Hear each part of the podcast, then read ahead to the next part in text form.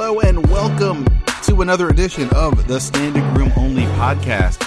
My name is Ben Standig, and yes, I do cover the Washington football team for The Athletic. Excited to be back with you guys here on the podcast.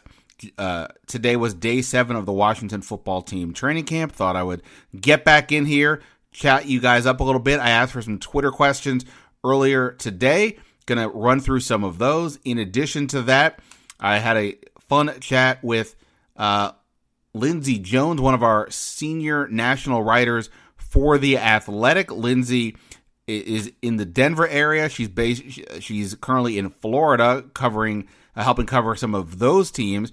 And we talked a lot about the N F C East. We talked about the Denver Broncos because I think that game against the Broncos is one of the most pivotal on the schedule when you look at Washington's overall season. I'll explain that. And we discussed the gap between Ron Rivera and any other coach in the N F C East, and if it's larger than the gap between whoever you think might be the best coach in any division and any other coach. I think it's an interesting discussion. It doesn't mean anything about Washington winning the Super Bowl, but maybe it says, perhaps suggests something about Washington's status this year in the N F C East. So anyway, we got that and a bunch more to get through. Uh, with Lindsay and I made mention the Wizards here uh, as well because they just a, a little bit ago made a uh, big move to get Spencer Dinwiddie. That is done. Um, I was on Fred Katz's Wizards After Dark podcast at length, so you can check that out whenever that comes up as well. Uh, of course, you can follow me on Twitter. I'm at Ben Standig. Uh, Lindsay is at by Lindsay H. Jones. You can subscribe to this podcast, iTunes, Spotify, or anywhere you do your podcasting. Um, uh, w- w- you know, all, all that good stuff. And make sure, of course, you subscribe to The Athletic. Uh, I've been writing a bunch since training camp started. Today, I've got a story up, kind of a recap of the day, but with an emphasis on Cam Curl. It's funny how a year ago, we're asking, who is this guy? And now we're asking, wow, Cam Curl, where is this guy? Because he is going to play in a lot of different spots for this team, and it's interesting to kind of look at his growth. And I ex- kind of got into what else happened today at camp. Yesterday, I did a whole big profile on all of twelve receivers who are part of Washington's uh, training camp. And I would say at least eleven of those guys have some kind of chance to make the team, but can't keep them all. So uh, hopefully you guys will check that out, as long as everything else on the pod, uh, all over on The Athletic. And right now, it's still a limited time offer. You can subscribe to The Athletic for fifty percent off. Just make sure you click on one of my articles and do it that way. That helps out my world. Um, what else can I tell you guys? Um, so I guess we can just get into this. I, I, I'll, you know, I'm sure as I go along through here and answering some of these questions, I'll, I'll sort of veer off into some other things that caught my eye um, at, at, at camp. But I thought, you know, rather than sort of staying in my own head, that I would get to some of you guys and, and, and hear what you want to know or what, what's it, what's on your mind. So um, we're going to do that right uh, right now. We can just jump into this. Um, at, how do I say this? At H A Seong's Rim. Fascinating, some of these Twitter handles. Who knows what they all mean? Anyway, uh, question. Any of the backup running backs behind Antonio Gibson standing out so far? Well, obviously, you probably don't mean J D McKissic, who looks similar, just like the guy we saw last year. Pass catching, speed threat, quick all over the place, you know, really good hands. Um, I don't know if I've seen him running a ton so far in camp, to be super honest. But obviously, you know, he's a he's a the passing down threat. I do think Gibson's going to get a lot more work in the passing game as well. But McKissic is certainly a viable threat there. Uh, as, as well. But the real question, I assume, here is sort of the other running backs on the roster, right? You've got Peyton Barber, who was the third running back last year, was a uh, was a short yardage specialist and did well in that role. But, you know, I, I don't I, I, his yards per carry average continues to drop, and I don't, you know, anytime he's been given the opportunity to run beyond just third and one, not a ton happens. But, okay, he's slimmed down. He's had some good moments in camp. Uh, there's obviously Jaret Patterson, right, the undrafted free agent out of the University of Buffalo. Patterson has been, um, you know, he's a super fun player. He's got some local ties, and he's look, he's he's he's looked good at times. He's broken off some runs. You know, he, even though he's like super duper short, he's got a a, a a thick build. He can, I wouldn't say run over people, but he can break tackles. He can make some moves. he's very interesting. He's also was an undrafted free agent for a reason, whether it was the size or whatever. So, um, you know, I think he's done. I think he's shown. I think he's shown though, and I think he will be a fun guy to watch in the preseason games, as we all kind of thought. Uh, Lamar Miller, you know, the, this team has two players with at least ten years experience on the roster. One of them is, you know, Ryan Fitzpatrick. The other one is Lamar Miller. And obviously ten years is a long way to go for a running back. And this one's been injured the last couple of years. But Lamar Miller is somebody who has been a leading runner for a team. He made a Pro Bowl um, back in the day. I, I'm not suggesting that um, Lamar Miller is, you know, he, he found the fountain of youth, but I, I think he's he's looked all right at times. I think he's had he's shown some good things. Um, and then there's Jonathan Williams, who's a guy that, you know, he's sort of had some. Uh, there's always been some buzz around him. Um, he was he was up and down with this team last year. Um, you know, so he's there as as well. Uh, if you're not, this wasn't part of the question, but I'll sort of extrapolate it out. Like, sort of like, who do I think will be the third running back? I, I think the answer is basically, do they value Peyton Barber's short yardage work more than they're concerned about what happens if Antonio Gibson misses any time? Um, I think it's a reasonable question. I don't necessarily know the answer to it, but I think it's an interesting question. If the answer is the short yardage, then I think Peyton Barber is going to be your guy. If it's the other, I don't know. I think Lamar Miller to me has shown some some some, some good things, and like I said, Jaret Patterson is interesting. I just think that with Patterson, you can probably feel comfortable sneaking him onto the practice squad. Again, he was undrafted free agent ten seconds ago. The draft wasn't that long ago, so logically, why would anybody pick him up to then put him on their fifty-three man roster when you didn't even draft him? Um, although, you know, they will see the tape. They they will watch him in preseason, so there's that. But I think he's looked good enough to be at least ask the question. Um, I would lean, par- I would guess Barber at this point, but, you know, I don't think it's a foregone conclusion. I think Miller is interesting. I'm not discounting Jonathan Williams. I just don't have as good of a feel for him. So keep that for keep that for what it's worth. Um, at M M Beast four asked, out of these three, who would be the most likely wide receiver to be kept if they kept seven? The the, the and the ones here are Steven Sims, Dax Milne, or DeAndre Carter. Interesting question, because uh, and this is something I addressed to a degree in the article that's up on The Athletic from yesterday. Um, the if we're keeping six, my six right now would be Terry McLaurin, Curtis Samuel, uh, Dyami Brown, Adam Humphries, Cam Sims. I, I feel pretty good with those with those five, barring the unforeseen. Although I've I've made the point of Humphries as a surprise cut, but that's because if you're going to name somebody who's a surprise cut, it's got to be a surprise. But I mean, I think those five guys are I feel pretty good about them being on the roster. Um, the interesting battle among the the non-McLaurin and Samuel guys is who ends up being the third receiver. In any event, uh, Antonio Gandy Golden for me would be the sixth. They just drafted him in the fourth round last year, and you know, he I think he's looked good in camp. He's got really good size. So I would imagine he he's that guy. And you also have Kelvin Harmon uh, as well. But, okay, that's not the question. The question is, of these three, who would I keep? Now, you, you name Sims, Milne, and Carter. All three of these players are in the return game mix, um, along with Isaiah Wright and Danny Johnson, at least on kicks.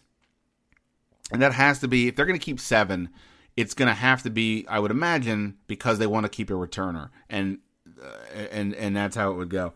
Um One suggestion I made in the article I wrote is, here's a solution. Just don't do it. Don't keep a returner. Cut whoever you want to cut. Put them on the, whoever clears waivers, put them on the practice squad the first two weeks of the year. You can bring somebody up uh, without without losing them. And, you know, by that point, you probably have an, a roster opening one way or the other anyway, and you can just add them to the roster at that point. But in any event, let me answer the actual question and stop, stop stalling. Steven Sims, Milne, or Carter? Well, I, I look. I think Dax Milne has been interesting. He had a, he had a, a, several catches today in practice, but you know, I, I don't know. We haven't you know we just haven't seen a lot from the return game. It feels like he would be behind Sims and Carter in that front. And again, he was a seventh round pick. I would imagine you could sneak him on to the practice squad. So that leaves Sims and Carter. I think Steven Sims to me has looked pretty good in camp, uh, particularly as a receiver. Again, where we we don't you know we see guys catching punts, but there's you know it's not like a full full force. A, a return game effort so far in camp. We'll obviously get a better view of this when in the preseason. Um, DeAndre Carter has, has some people have been impressed with him though as well as a receiver, and you know he's he you know he he's been known more as a returner. You know, Steven Sims last year really didn't do a ton as a punt returner. He was better as a kick returner as a rookie. Um, and that's important too. But the punt return game is important. I, I don't know. I, I might be wrong on this. I guess I would stay, say Steven Sims, but I would suspect others who are covering the team might go Carter. Not saying that's the wrong call at all, but maybe it's just I'm more familiar with Sims, and I've just been impressed with what he's been doing, versus Carter is a bit of an unknown for me. I'm getting to know him a little bit more, of course. Um, so I'll go Sims over Carter, but a tight one if then this is if they keep seven, which we'll see. I, I have them not, but that doesn't mean it won't be that way by the time we have to actually pick um, a roster. Uh, at J Mon twenty-six asks, what's up with Saahdiq Charles? With Leno, Lucas, and Cosme, is he our backup guard? I think what we've seen in practice is he's been all over the place. And look, uh, Ron Rivera and John, and offensive line coach John Masco, they like players that can play multiple spots on the line. So the fact that Charles can do that is not a knock, not a bad thing at all. Um, he has played, you know, when Cornelius Lucas was out with uh, on the COVID list, Charles was getting some work at tackle. Now Brandon Scherf is out. Um, he's gotten some work at guard. He has been kind of all over the place, and I think, um, you know, I think that's probably what his role is right now. I think he's got a chance to sort of be everywhere. I mean, look, when Scherf is back, you have Scherf and Schweitzer presumably as the starters with Eric Flowers. Like, he's going to be the main backup guard. So I, I think with Saahdiq Charles, the question is just simply, what do the what does Washington want him to be ultimately? Because next year you've got um, Brand, Charles Leno is on is on a one year contract. We've talked a bunch about why it seems unlikely Brandon Scherf is back, even though he's saying he wants to stay here long term. They still haven't got a long term contract deal signed ever. Um, does is Saahdiq Charles in the mix to possibly be one of the starting tackles next year? I mean, Sam Cosme might move to the left side if that works out to replace Leno if the, if he doesn't come back. But then you might need a right guard. And if Scherf doesn't come back, then who are you putting in at, at right guard? So I, I just think with Charles, I, I don't necessarily know for this season he's the he's not the definitive backup guard or tackle. They have other people. But I think the real question for me is, what is he long term? And that's part of the game that we're all going to have to sort of see and watch and figure out as best we can. Um You know, we'll uh, we'll have to see um, about that. Um, Braden, oh, sorry, at Starbrazy asks, assuming Terry McLaurin and Curtis Samuel are both healthy going into next season, who do you think ends up being wide receiver three? I got into the, a little bit a little bit about this on the um, in the article that I did yesterday, so I won't step on it too much. Uh, my basic pivot point is, where is Curtis Samuel? Is Curtis Samuel lining up primarily outside, or is he going to play a lot in the slot like he did last year in Carolina with a different coaching staff? Um, I'm going to guess he's outside, but if he does play a decent amount in the slot or the lineup up in the backfield, that changes the variable. Inside more, then less Humphreys. Outside more, less Cam Sims, and probably to a degree less Dyami Brown, who, by the way, had a probably his best play of camp today, like a forty-ish yard catch down the field. So Um, I, I'm not trying to cop this out, uh, cop out, because I just need to see Samuel. He hasn't practiced yet. He's on the COVID list. He's he's had a groin injury. Tell me, let me see him play, and then I'll give you a better answer um, for that. Speaking of Dyami Brown, at Rutliff three eighty-one asks, I know it's early, but anything standing out standing out about Dyami Brown so far, similar to Terry McLaurin's rookie year, that makes you think he'll contribute early?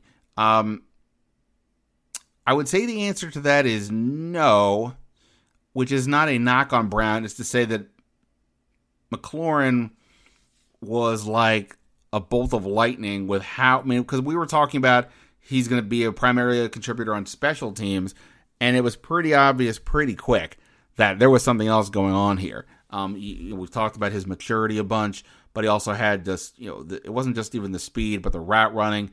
He just came across as like a professional, even as a rookie.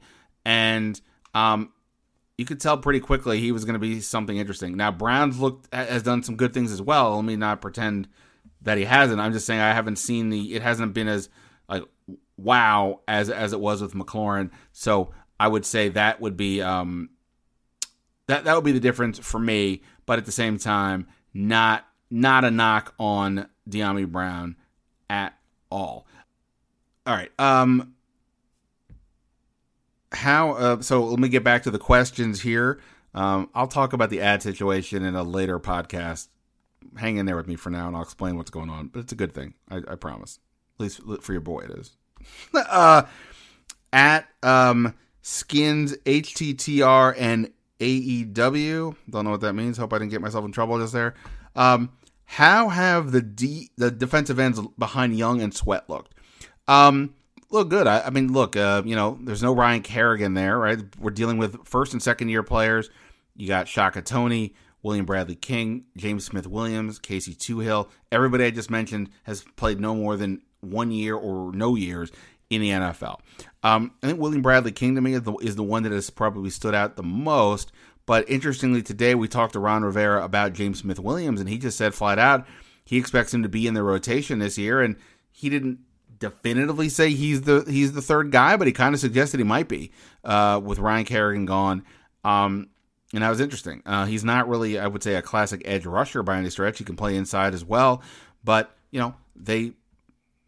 Yeah, you need just need the most productive pieces, and, and, and you know perhaps he's the more all-around threat uh, there as well. He had I mentioned on a previous show that he had uh, sh- surgery on his shin during um, during the offseason. The, you know it was in some discomfort last year, so perhaps that will help for sure. Um, I think the real question for me is going to be who are they keeping? If they only keep eight defensive linemen, and you have Matt Ioannidis and Tim Settle as two of them, who else stays? I, presumably that would mean only two of these four that I mentioned, and you know if James Smith-Williams in the rotation, I guess you feel good about him, and and um, Brad, William Bradley King to me would be the other one, but I think Shaka Toney is I would not discounting him and or or or Tuhill, so that's going to be really interesting, um, for sure. Uh, last Wizards question here I'll get to. Uh, at Alan Lepore asks is is uh, uh, is Hemingway currently in control of his destiny to be on the fifty-three man roster when camp breaks? Um, I would say no. Um, the two tight ends that are making this team, we know, Logan Thomas and rookie John Bates. After that, like I would say Hemingway is certainly one of the guys in contention. I think Ricky Seals-Jones is probably in contention. Um, Samus Reyes, who, I should, who I'll say um, didn't practice today because of that t- knee tweak he suffered yet on uh, Tuesday. Um, you know, I never really counted him so far as being a, a likely candidate just because of the inexperience, unless he just balled out and we haven't necessarily seen that. Um, I don't, I wouldn't say Hemingway is a lock or he controls his own destiny. I would probably say he would be my third guy right now, but I, you know, I don't want to say he's a dime or dozen, but I just don't think he's like such a guy that he's like, you know, he, he's safe. There's, there's lots of guys on this team who are safe. I wouldn't say he is one of those, um, He is one of those guys. Um, one, one I guess I'll, I'll top in one more here. At M T H underscore P G underscore eight oh four. What kind of work are you seeing Montez get as in hybrid work? So meaning Steven Montez. Yeah, I mean, I wrote the story a few months ago about that Steven Montez, they were going to consider him in some sort of a Taysom Hill role. We really haven't seen that at all. He has been working with the special team, uh, special teams uh, players a bit here and there, which is at least a sign that, hey, if we use him, we're going to have to figure out a way to, to, to maximize what he is, and, and using him in special teams would be that kind of play. But we haven't seen him in any type of you know, receiver, tight end role, and maybe they're not going to show us that in front of us. And also, he's probably not going to make the team. Um, the fact that Kyle Allen has been out the last few days um, doesn't help in the sense that they need him to play quarterback, to be the third guy to get those reps, and he's been doing that. Um, so I, I, I'm not counting on Steven Montez to make the team, but we really haven't even seen him doing anything, uh, you know, offensively other than play quarterback. But the special teams work is notable. You don't see a lot of quarterbacks ever on special teams. Speaking of Kyle Allen, he is expected back any day, according to Ron Rivera, but he's missed three in a row with this uh, ankle tweak of the of the ankle he had he had surgically repaired um, last year. Uh, so we'll see how that goes. And the real question, of course, is can he challenge Taylor Heineke for the number two job? I think he was giving, moving that direction prior to prior to the injury, but you know we'll see. He's got to get back out there. Um, Just quickly on the Wizards, again, I talked about this at length with Fred. We talked for like an hour. It was a really good podcast, I thought, so I won't get into it too much. Um, at Red Hokies, Kin asks, loving the Wiz moves. Uh, does this make them playoff ready, and how do we grade Tommy Shepard? Um, talked about this with Fred a bit. I just think that I, you know, I think a lot of what Tommy Shepard has done has been excellent work considering the parameters he's needing to work with. That includes whatever the direction is from the ownership, um, an ownership that seemingly is, is focused on this team making the playoffs over um, over like, truly going for a title. Um, I think he, I think Tommy Shepard's done a really good job. I think he's maximized as best he could all these different scenarios. Um, that and you know, does that make them playoff ready? Well, look, they were in the playoffs this year. I mean, you could make the argument they'll be a little bit worse in the regular season, but they've got a lot more depth. Worse because Westbrook is the best player. You know, was, you know, arguably the best player on the team the last thirty games. Um, but they sure they can make the playoffs. But I think their upside is probably like the sixth seed. And if you look at the East, you know, there's probably seven teams you could argue are ahead of them. So, you know, things happen, injuries happen, whatever. But, you know, then even beyond the top seven, there's another three or four that are right where they are. So, you know, I wouldn't say that they're a playoff lock. I wouldn't say they're a lock to get the top eight, but I think they're they're in that mix for sure. And you know, it just takes a breakout season from a Rui Hachimura to turn it to turn the upside a bit higher, and we'll see where Spencer Dinwiddie is now that they acquired him. He's coming off an injury, but um, nonetheless, um, he is um, a good player. And uh, you know, I, I I like what the Wizards have done broadly, but that's the same point I question to some degree why they didn't move Bradley Beal and look to start over. You don't want to be in the middle. You want to be going forward, or you want to be in the bottom. They're somewhere in the middle right now. That's not a great place to be, but they could still make the playoffs. But again, go check out the Wizards After Dark podcast with Fred for that. Um, all right, enough of that. I'll get to maybe some more mailbag questions later on. Appreciate everybody for sending those out. If you want to hit me up on Twitter or ever, hit me up at Ben Standig. But let's get to it now. My conversation with The Athletic's senior and a, a national writer, Lindsay Jones. Fun conversation. I think you guys are really going to like this. Let's get to it on the Standard Room Only podcast.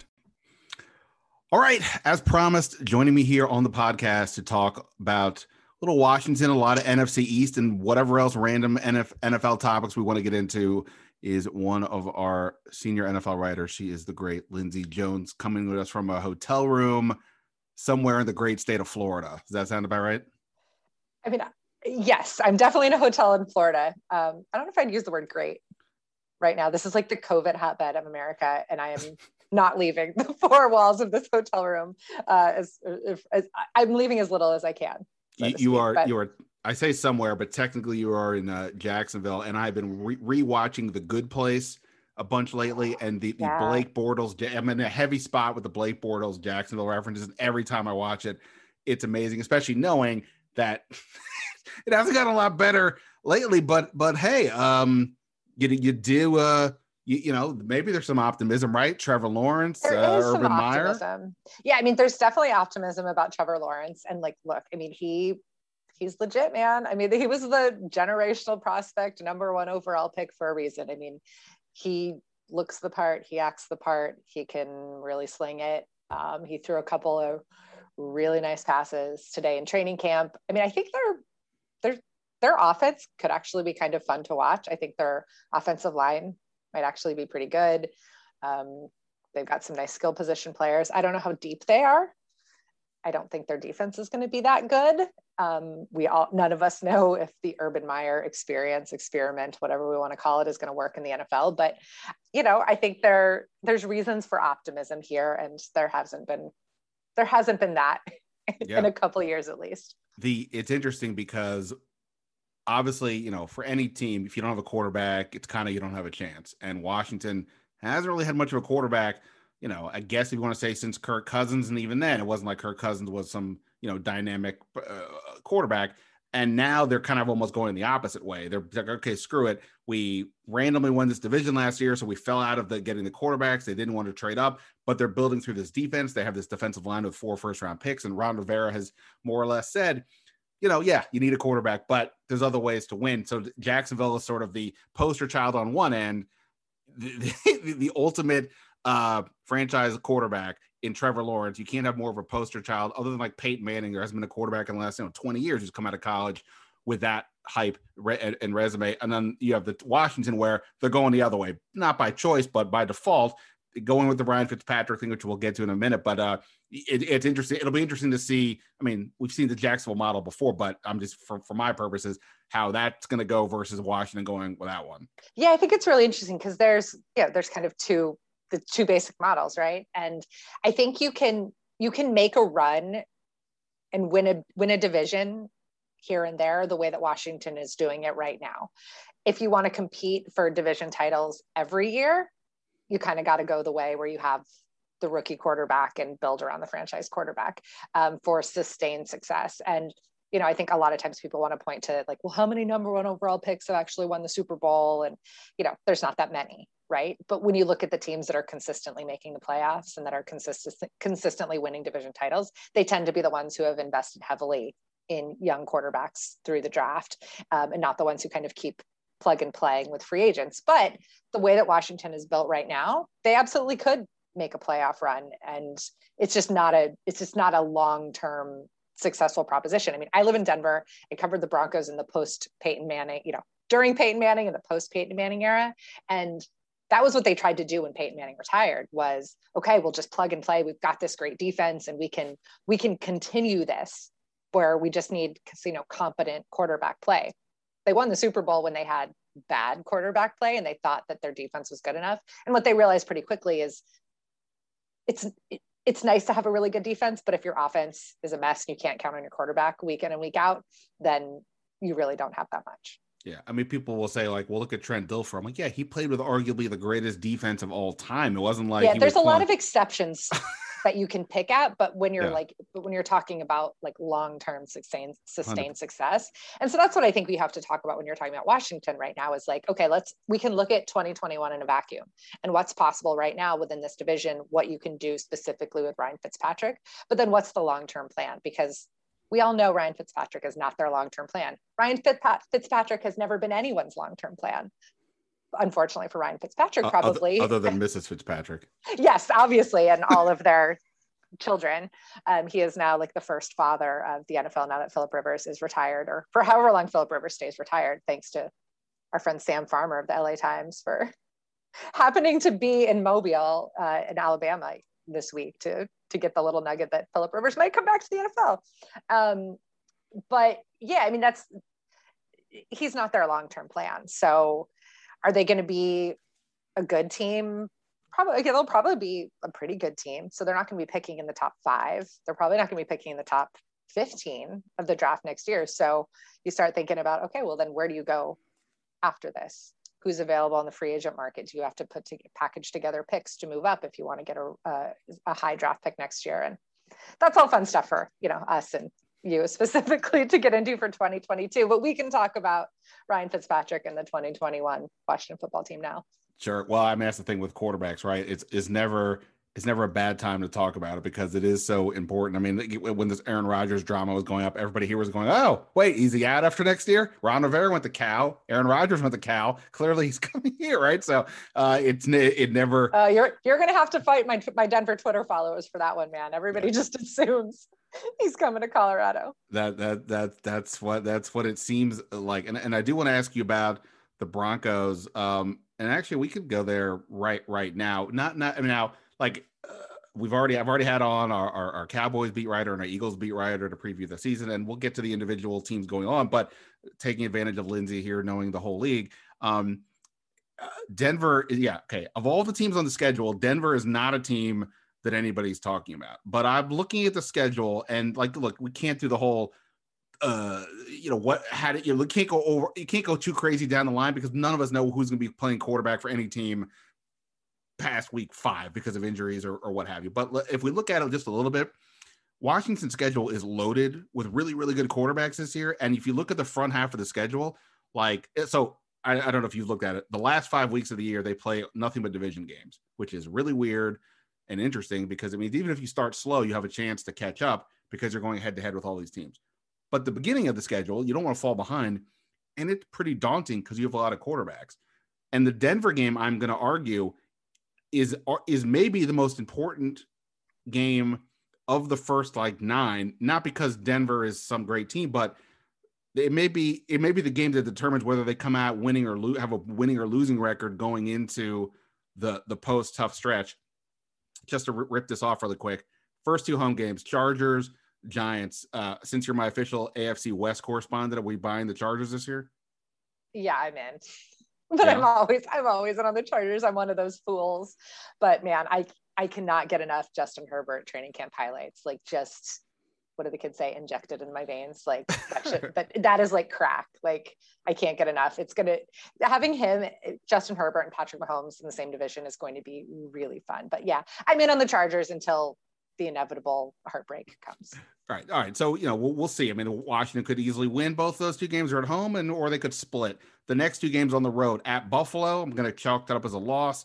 At Atlanta. I think Atlanta should be better this year, but you know, who, who knows? Who, who so, knows? So yeah. Let's be conservatives and say they come out of that stretch two and two.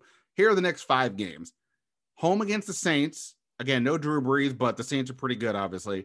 Then home to the Chiefs, at the Packers, at Denver, bye week, Tom Brady and the Bucks.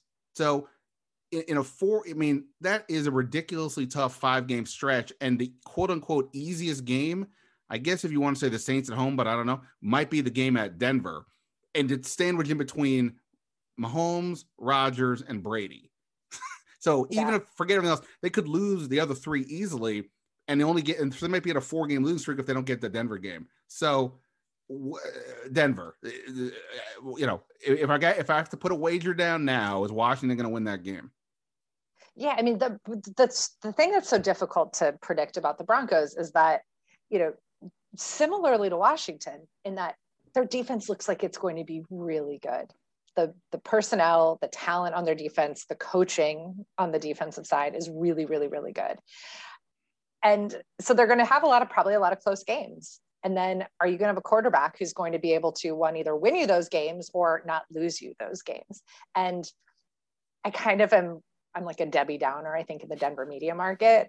When it comes to all of this stuff, I'm like, I'm the radio guest that like brings everything down. And because I kind of just feel like there's all, it's all about the quarterback competition, Drew versus Teddy, and the people who cover the Broncos daily, mostly the radio stations, but the beat writers a little bit too. Like, they score every day. Like, who, like it's a boxing match, and like it's rounds, and sure. Teddy, you know, it's, it's Drew, Drew four, Teddy three, which is not how the coaches evaluate this. This is, that's not how this works. You know, they're not scoring each day, and they're going to add it up in three weeks and say like, oh, Drew had eight better days, so he's going to be the winner. And that's, that's not how they name their starting quarterback. Um, but I'm kind of like, I, I kind of think both of them aren't that good, and it's not really going to matter. So either you're going to have the guy who, you know, might be able to put together some really exciting two minute drives and lead you back and to have some aggressive throws down the field in, in Drew Lock, but he's also probably going to throw some really bad interceptions. So like the ceiling's high, the floor is really low. Or you're going to have Teddy Bridgewater, who's also going to make some mistakes. He hasn't been this like clean, efficient, um, perfect passer in training camp. He's had some nice days where he hasn't put a lot of balls on the ground. But both quarterbacks, I mean, I wasn't there, but reading Twitter today, both quarterbacks were throwing picks during the red zone drill. Like, you know, it, it, how much does any of this matter? Both of the quarterbacks stink. And that's kind of, that's kind of where I'm at with the Broncos right now, is that I think they're going to be in a lot of, a lot of games. I think their defense is going to be really fun to watch. They're going to be really well coached. Um, and their offense is just not going to live up to its potential because they don't have the quarterback to do it. And that's a shame because their line is good now. It's been a long time, but they have some really good offensive linemen. Their skill position players are, I don't want to say they're as good as everybody in the N F L, but they're, they're really fun. They've got a lot of really good young talent on offense. And you're trotting out Drew Lock versus Teddy Bridgewater as like the guy who's going to try to determine if this team succeeds or fails. So, you know, when, so yeah, sorry, go ahead. No, no, I, I love, I love Jerry Jeudy. They have some fun playmakers on offense, but it's kind of, so the way you're describing it, it feels like that Spider-Man meme where you're pointing at each other. Both teams have really, potentially really excellent yeah. defense, and the the quarterback is it complete streak, wild card, streaky at best. Yeah. Total wild card. Yeah. Yeah. And that's going to be fun. Um, it, it's going to be an interesting game. I'll probably try to go to that one. I, I look at I kind of always look through the calendar of like, okay, when are some interesting home games? Like, what are teams that I want to see, and try to pick a couple weeks that I know I'm going to stay in Denver. And so that's one that I might just mark on my calendar, not just because I want to see our old friend from The Athletic, um, Nikki Javala on her, on her, it's her return. It's her big uh, return to Denver. Sure. Um, but you know, I just, I think Washington will be kind of interesting, and I want to see that defense, because I think their defense is going to be really fun. Um, but yeah, I just, I don't know. And the, the hard part, and this is why I got frustrated, like on behalf of people who live in Denver, around the draft, and when George Payton didn't take Justin Fields um, or Mac Jones, but mostly Justin Fields, was that taking Patrick Surtain with their first round pick, it makes their defense a lot better. They have so much flexibility in their secondary. Um, you know, Vic Fangio is going to have so much fun working with all those guys. He has so many different pieces to work with. And then you have the pass rushers with Von Miller and Bradley Chubb, and their interior of their defensive line is like sneaky good. They're not like big names, but they're really good players. Um, safety, you know, Justin Simmons is one of the best young safeties in the N F L. The problem is, is when you're playing Patrick Mahomes twice a year, you're now playing Justin Herbert twice a year, like your defense is going to be better, but is it good enough that you're going to split the games with the Chiefs? Like last year, they were further away from the Chiefs in the games against, that they played against them than they'd been really at any point in the Patrick Mahomes era. And that might help you catch up a little bit, but the, if the, if the quarterback, you don't have that answer there, you're not going to compete in that division. You're not going to be able to compete with the Chiefs. You're not going to be able to compete with the Chargers. Maybe you compete with the Raiders, but I don't think anybody is looking at the Raiders as like this model of like who you want to be. It's kind of a, a race to the bottom of like who's going to finish last in that division. I remember when I was doing the mock drafts last year, like everybody else, I kind of wanted to just give, give Denver a quarterback, but I did ponder the Patrick Surtain thing because I thought, well, you go that route, you're countering the Chiefs with everything that they have, which I get, but you're not necessarily that. That's just hanging on. That's not catching up or or surpassing, which is what the quarterback would do. And uh, and they obviously went, I won't say for the lower ceiling play because her team's really good, but that's kind of what they did, and we'll see what happens. Obviously, I guess they still have some hope in Drew Lock, and Bridgewater is not terrible, but yeah, it's that's it, when, when you're doing the check marks in the position, it's not just one for the Chiefs, it's like six, and yeah, having an extra cornerback might help some, but you're going to have to get a lot of other um stuff. Um, as somebody who's who's been around the league and covers the league, I assume you've interacted with Ryan Fitzpatrick in, in twenty-seven stops along the way. Do you have a Ryan Fitzpatrick yeah. story you'd like so to share? It's funny. I was actually trying to think. I was like, when have I crossed paths with him? And I don't think. I mean, I I know I've covered games that he's played in, but I haven't had a lot of time around him um, because, like, I when he was with the Jets and the Bills. Um, when I well, he was definitely with the Jets when I was at U S A Today, and I was mostly like our, the Western kind of reporter for U S A Today, and so I largely stayed West. I did a lot of A F C West, N F C West, mostly just because of the where where a lot of our other reporters lived on the East Coast. Um, so I didn't spend a lot of time in those cities. Um, and then, but so a couple years ago for The Athletic, when like the Fitzmagic in Tampa stuff really took off. So I guess it was twenty-eight or fairly early in the twenty eighteen season, very shortly after the whole Deshaun, um, Deshaun Jackson uniform post-game McGregor, attire. Yeah. yeah, that whole out- thing. So I, I worked on a Fitzmagic story, and it was really fun. I talked to a ton of guys that he played with previously. My favorite anecdote in that story um, was from Eric Wood, who was his longtime center in Buffalo, one of his closest friends. Um, and he said that every year, Fitz gets his offensive linemen Yeti coolers, like the big, you know, the ones that are like four hundred dollars, those big, beautiful Yeti coolers that I really want but can't afford. Um, but so not only does he get like, his like offense. The, like, like the one that, yes, like we this have one our, that The Athletic gave us? Yes, except for the like the giant cooler that you take on your boat, because if you're an offensive lineman, you probably have a boat that you can go fishing. We, as reporters at The Athletic, don't have boats. Uh, don't make that kind of don't make that kind of money. Um, but those giant coolers. So, it, so it's, that's a nice gift, right? You know, a, a nice like dad gift. But so not only does he give them the Yeti coolers, is he gives them a Yeti cooler with a picture of himself on the side of it. So like laser cut the whole and full beard. Like the full, like Ryan Fitzpatrick experience. So when he's played like you said, twenty-seven stops. I mean, he's played everywhere in the N F L. So think about how many offensive linemen Ryan Fitzpatrick has probably played with over the course of his years. And he gets them this gift basically every year. I mean, I can't confirm that it was every single team he's played with, but it was most, this is pretty typical of him. So think of how many offensive linemen, retired guys, guys who maybe played, you know, practice squad, snap here or there. There are just like hundreds of these Yeti coolers emblazoned with Ryan Fitzpatrick, giant bearded face around the world, going to soccer games, on fishing boats. Um, and Eric Woods said that one time, um, somebody came up to him and asked him why he had Zach Brown from the Zach Brown Band on his cooler.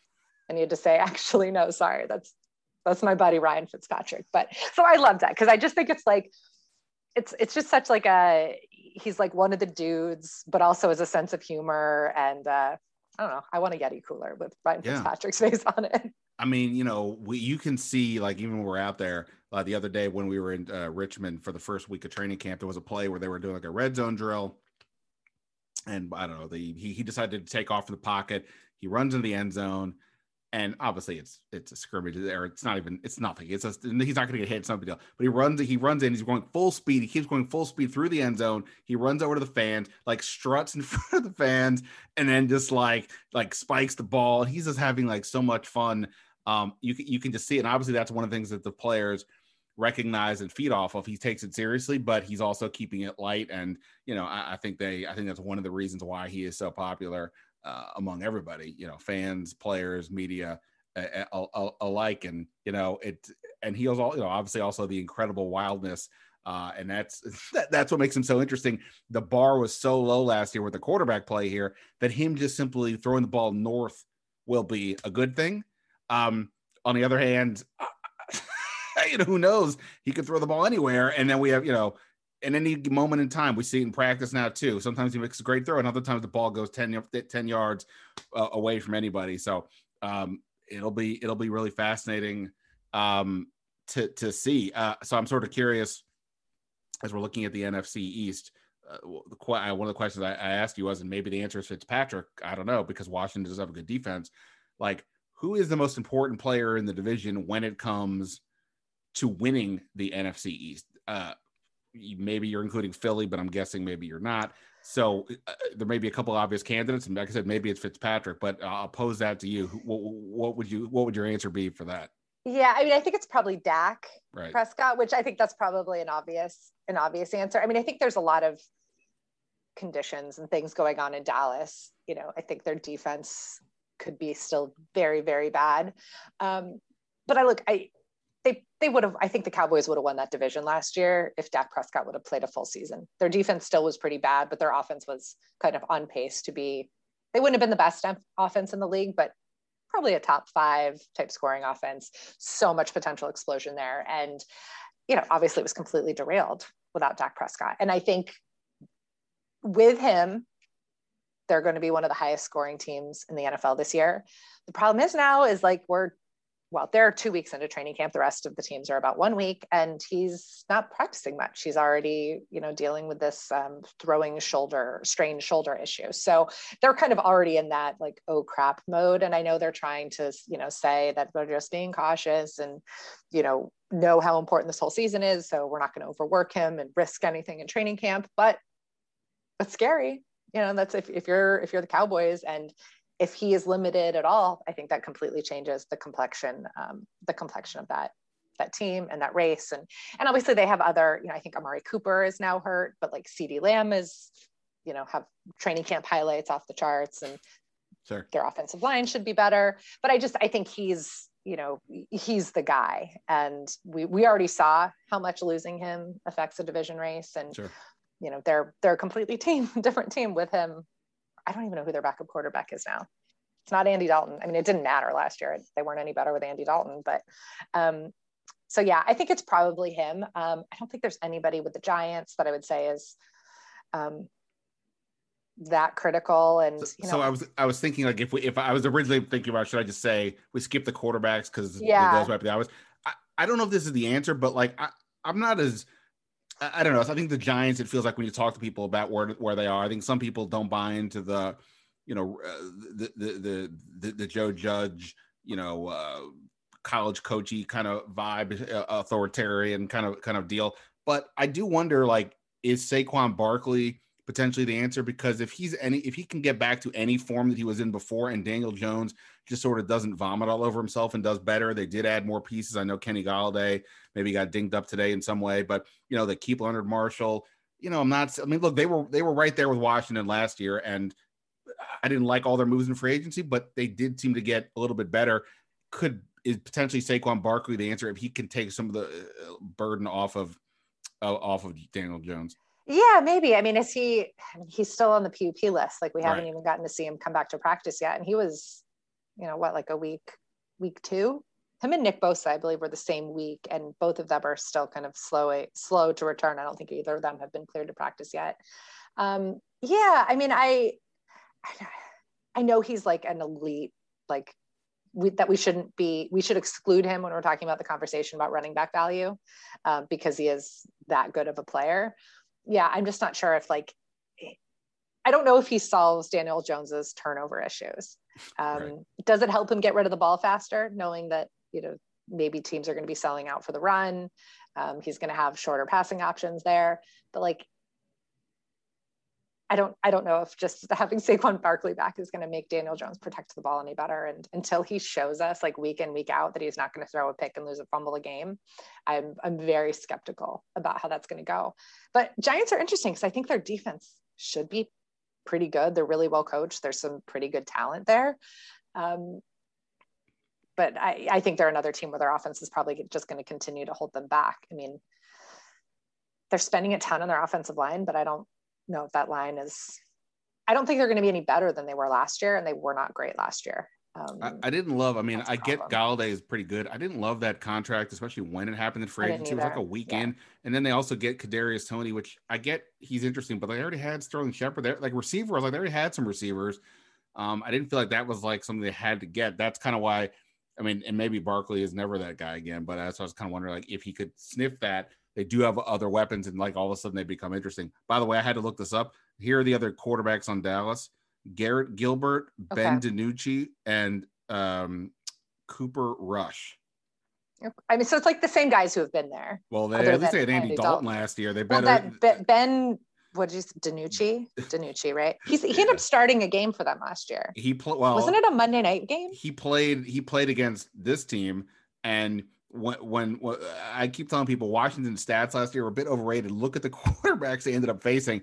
Um, I, I accidentally mentioned, I mentioned DiNucci the other day, but I called him D'Annunzio after the character in Caddyshack.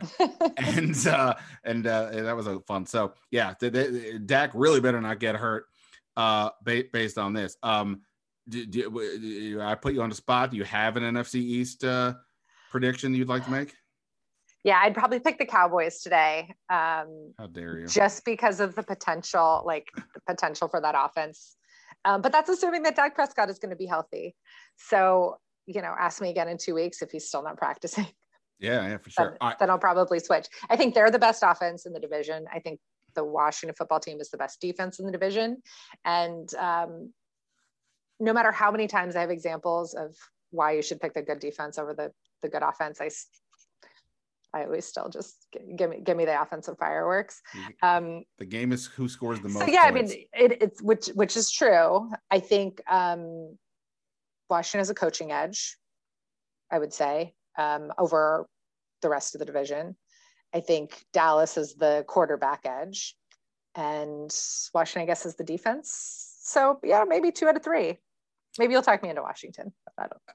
I have no idea. People ask, obviously, and I'm like, look, I I I don't even know what to tell you. I mean, the Ryan Fitzpatrick thing is so random on it on its own, and uh, what I, I, I, feel, I we'll see.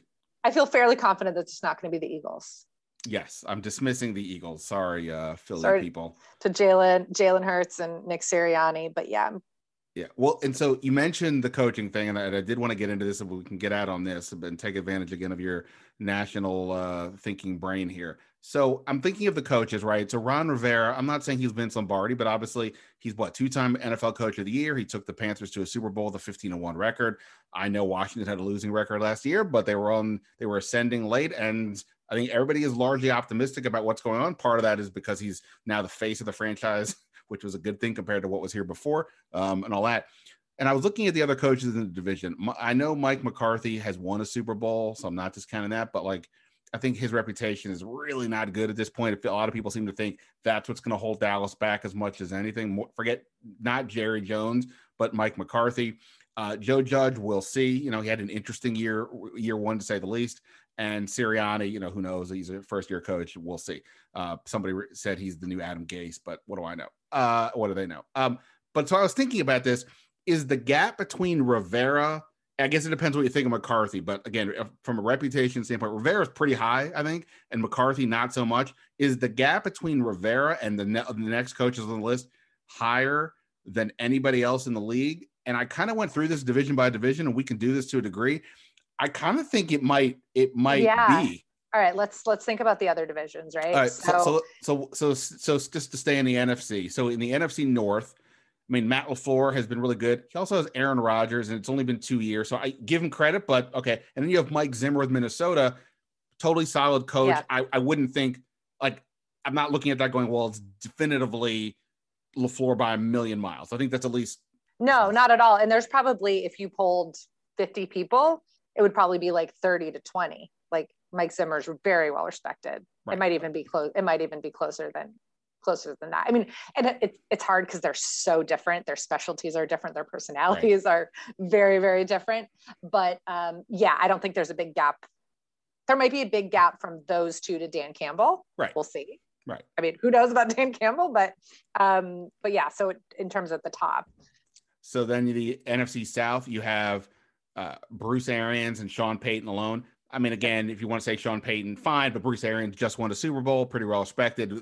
Same thing. Some yeah, there's no there's Arians. no giant gap there at all. Right, yeah. And then you get the N F C West. That one's even crazier. You have Pete Carroll, Kyle Shanahan, Sean McVay. Again, th- there's no there's no gap there. You're, you're not put, you're not putting Cliff in that conversation. Ah, I put his house in the conversation, but uh, I think there's I think there's a little gap there. Yeah, yeah, a little little little one there. I think there's um, only one coach in that division who's on the hot seat this year. It's not the three that you mentioned. Right. So the, the A F C East. Now it would be easy to say, well, obviously Belichick is a million miles better than everybody else. Sean McPay or Sean McDermott, Sean McPayton, Sean McDermott is really good. Yes, I mean he He's just really took good. a team. You know, I mean obviously he and Brandon Bean are doing good things together, but they just was coaching a team to the A F C Championship game, and a lot of people are picking him to win the Super Bowl. So, and Brian Flores, I think Brian Flores is, is a really good coach, and he has Miami on a really good trajectory. Right. Um, so again, the the Belichick is a whole other thing, but like yeah. the it, it's more to the point. Those other guys are at a minimum yeah. ascending, and they're pretty high, getting pretty high up. So in an overall scheme, it's it's Belichick versus anybody. It's big, but it's not. It, I think those guys are moving up the list. Um, A F C North, you have John Harbaugh, and you have Mike Tomlin. Both won a Super Bowl, again, yeah. to, to pick whoever you want.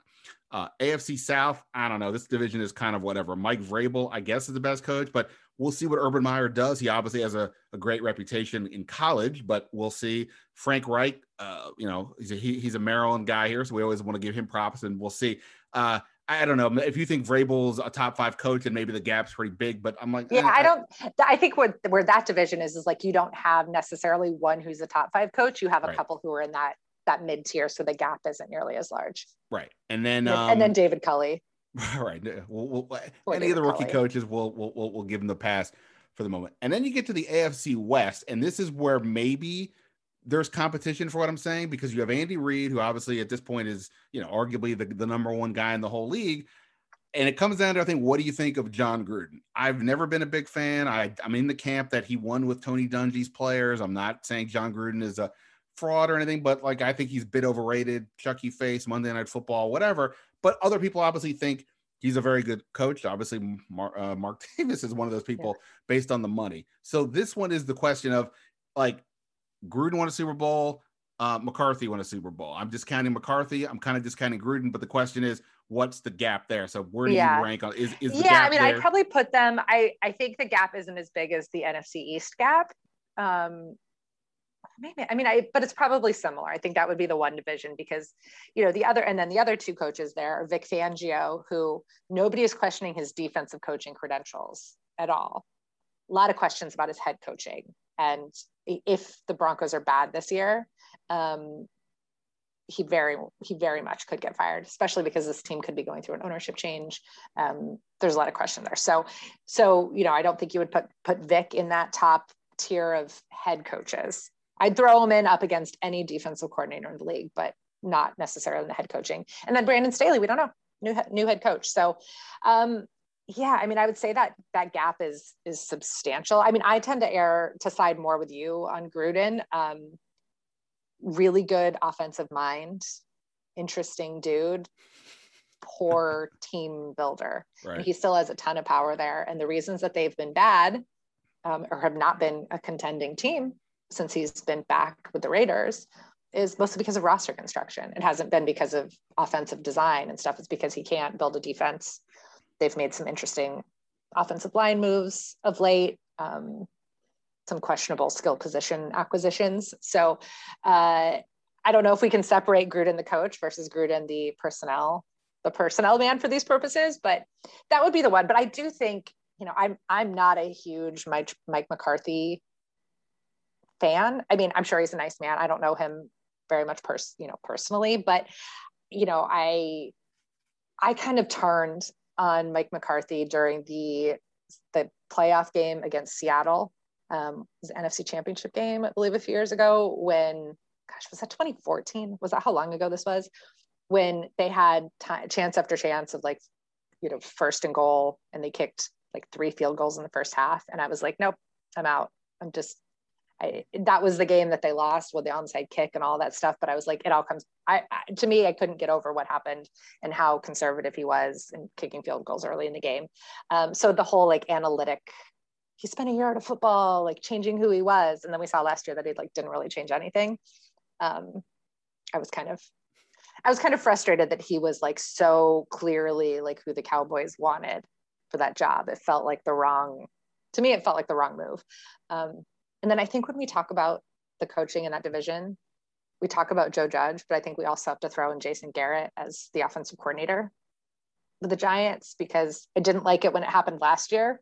And I don't like it. I still don't like it as the guy who's going to try to like resurrect the Daniel Jones experience um, right. and kind of in this really crucial year to try to make it, get him to take this big leap in year three. So I think when you lump the two of those guys together, I, I don't love it.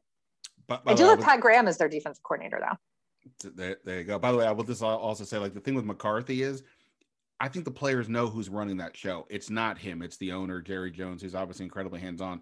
I, I mean, I obviously Washington has an owner, but Ron, Ron Rivera is essentially the G M, and the owner currently is got other stuff going on. He's quasi not involved or whatever.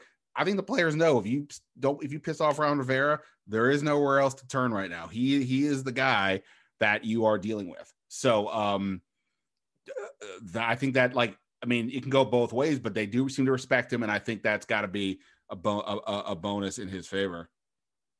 Yeah, I think so. I mean, there's something to be said about having an adult in charge, and um, finally, Washington has one. Maybe not all the way at the top, but they've got they've got one in running football operations ba- at least. Ba- ba- ba- baby steps. Um, before I let you go, before uh, you, you when we were messaging earlier about this, you said you needed. We had a big we had a big news day at the park at training camp. There was, there was an yes. unexpected guest. Huge you, news. huge, huge news. Um, and um, you know, if I don't, if I don't discuss it here, you know, my, my, my I, I, ironically enough, I was just gonna say my cat wouldn't be interested. Actually, he should be, uh, because there was this bird that has been literally hanging around camp. I mean, is it the same bird? Sure. We're gonna say it's the same bird. Every Somebody day needs to tag him, like humanely tag him, give him one of those little like yeah. clips on his wing, just so we can make sure. Put, put like little a little maroon burgundy and gold, gold dot on burgundy, him. So, yeah. Uh, yeah, this bird has been like, it's not like he's been just like around. He's like walking the sidelines. Like it, I swear, like yesterday they, they were doing a two minute drill. Uh, each quarterback had a chance to do a two minute offense. They're going from like left to right. And the bird, it's like the bird was like carrying the, the, the, the, the first down chain almost. Like as the play would move five yards, the bird would walk up five yards. And it, it, it, it, he was hanging around. And then today, he's back again. He was hanging out on one of the, the T V stations there. He was hanging out on their camera. He was walking in our media tent. And I, we all, I guess, decided, I guess it was, you know, we're, we're all finally starting to break down after a week of camp. So the aforementioned uh, Nikki Javala, she starts filming the bird walking around and decides to name him Ted.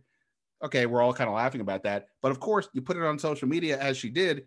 and the football team then tweets a picture of the bird and says they've signed Ted to a contract. Fantastic. And, and then before I did this with you, I did a radio hit with a station in Richmond. I'm not kidding. The first question, not about Ryan Fitzpatrick, not about Chase Young. They wanted to know what, what, what's going on with Ted the bird.